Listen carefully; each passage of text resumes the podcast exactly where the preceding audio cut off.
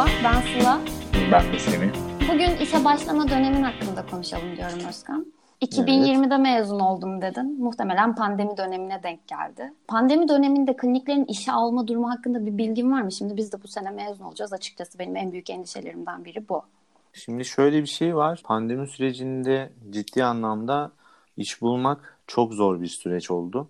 Benim tabii ki de şu avantajım vardı. Staj yaptığım yerden stajım bittiğinde ben teklif almıştım.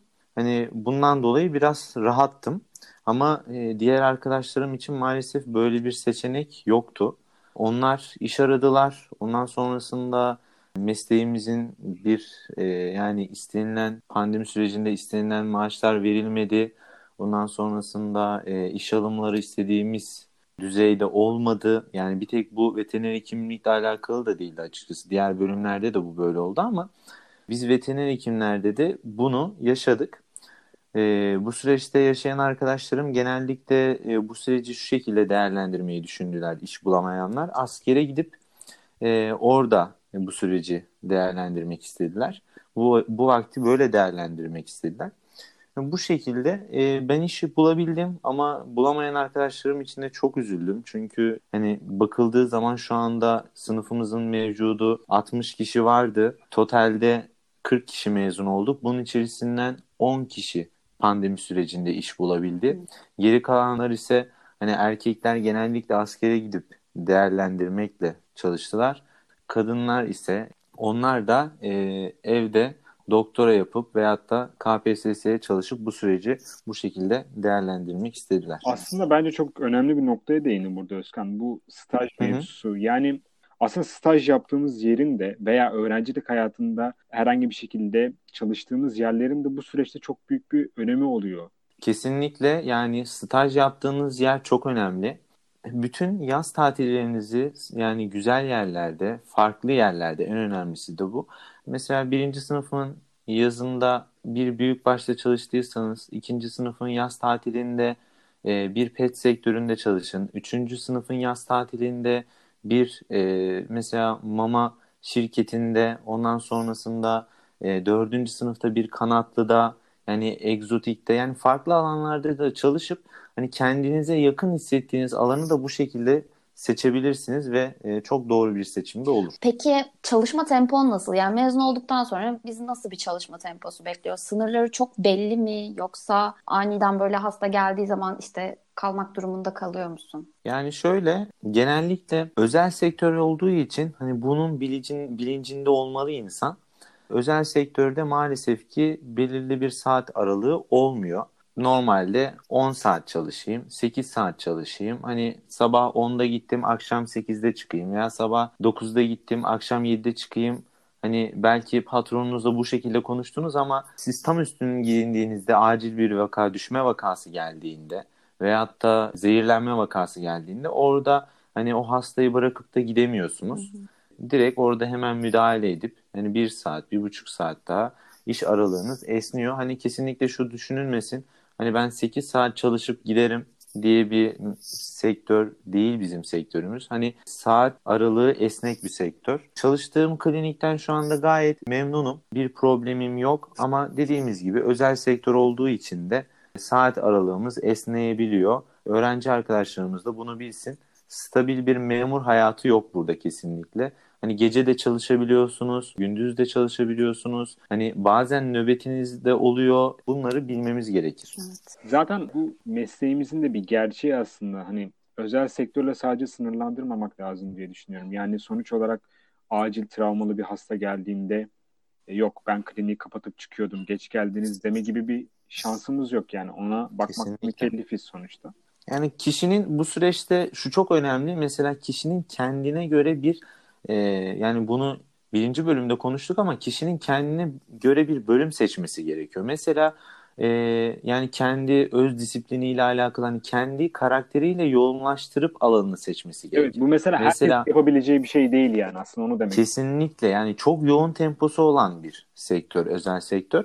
E, mesela tabii ki de bizim e, şu anda sürekli özel sektörden konuşuyoruz ama bir tek özel sektör yok bizim e, mesleğimizin içerisinde meslek olarak seçim alanımız çok geniş.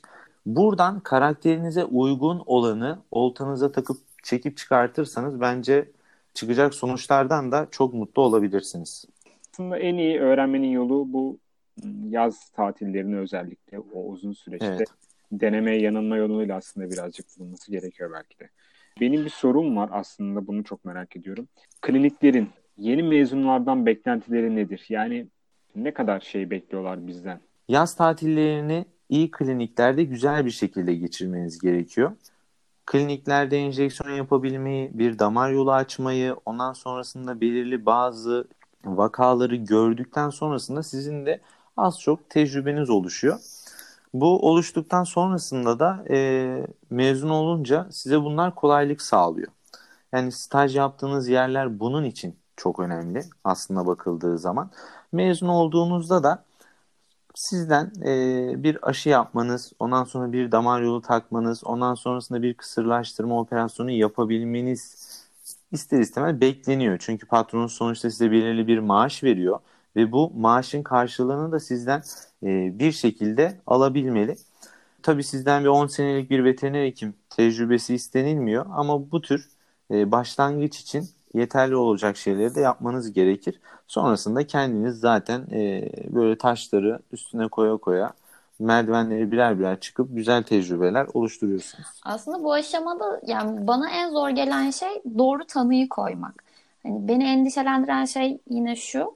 Tanı koyamadığın noktada e, bir üstüne örneğin mesela bu çok sık oluyor. İşte bir hasta değil iki hasta. İşte gidip sormakta çekiniyor musun mesela? Yani elbette bilmediğimiz bir vaka olabiliyor. Çünkü sonuçta yeni mezunsun. Belki o vakayı hiç görmedin. Yani en basitinden şöyle bir örnek vereyim. Ee, daha önce hiçbir ultrason probunu eline almamışsın. Hayvanda bir akıntı var ama bu akıntıyı değerlendirmen gerekiyor. İşte genelli tetkikleri yapman gerekiyor. Belki bir ultrason tecrüben yok. Yani çünkü yeni mezunsun. Ee, bu konuda senden daha yetkili bir veteriner hekimden Hani rica ettiğin zaman o da sana yardımcı olabiliyor. O akıntının içeriğinin nasıl olduğunu, nereden geldiğini, atıyorum bir e, rahim iltihabı mı, bir hidrometre mi? Yani bunları onunla birlikte değerlendirdikten sonrasında yardım isteyebiliyorsunuz. Tıkandığınız noktalarda elbet size yardımlar geliyor. Hani zannetmeyin ki hani Aa, hastayla baş başa kaldım ne yapacağım işin içerisinden çıkamam değil de hani hem staj yaptığınızda görmüş olduğunuz iyi vakalarla sonrasında e, oluşturduğunuz o süreçteki tecrübeyi birleştirdiğinizde güzel bir şekilde adımlarınızı atabilirsiniz. Aslında çalışırken de öğrenme devam ediyor zaten. Evet. Şimdi bu noktada hasta yakınlarıyla iletişim de çok önemli ya. Şimdi bugüne kadar belli bir bilgi birikimimiz var ama kliniğe, sahaya geçtiğimiz zaman şimdi hasta sahibine de e, hastalığı iyi aktarmamız gerekiyor veya anemnezi evet. iyi almamız gerekiyor. Yani hasta yakınlarıyla iletişimde, kendini ifade etmede başlangıçta herhangi bir zorluk yaşadın mı? Çekinme gibi, heyecanlanma gibi. Şimdi şöyle ilk zamanlar elbette e, bir heyecanlı oluyorsunuz. Sonuçta ilk defa o hastayla karşı karşıya kalıyorsunuz ve çözüm olarak sen karşındaki hasta hayvan ve hasta yakını olarak odada bulunuyorsunuz. Hani orada çözüm odağı sizsiniz. Yani o zaman bir böyle heyecan basıyor ilk hastanızda.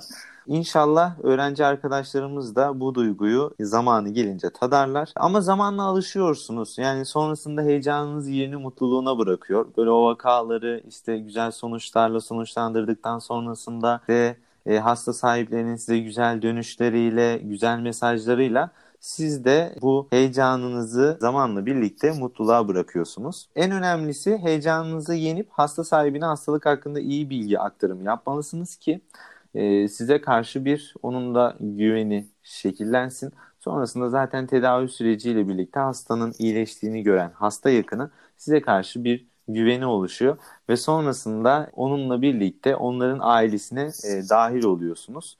Özkan bize aktardıkların için çok teşekkürler. Yeni mezun olacak arkadaşlara ben bir ışık tuttuğunu düşünüyorum açıkçası. Çok teşekkürler tekrardan. Ben teşekkür ederim. Güzel programınıza beni konuk olarak aldığınız için. Arkadaşlara son olarak önerim şu. Taklitçi değil, yenilikçi olsunlar. En kısa zamanda onların da veteriner hekimi olmak dileğiyle kendinize iyi bakın. Sağlıcakla. Çok teşekkürler Özkan. Umarım akıllardaki sorulara biraz olsun cevap verebilmişizdir. Sana iş hayatında başarılar diliyorum. Sahada da karşılaşmak ümidiyle. Hoşçakalın.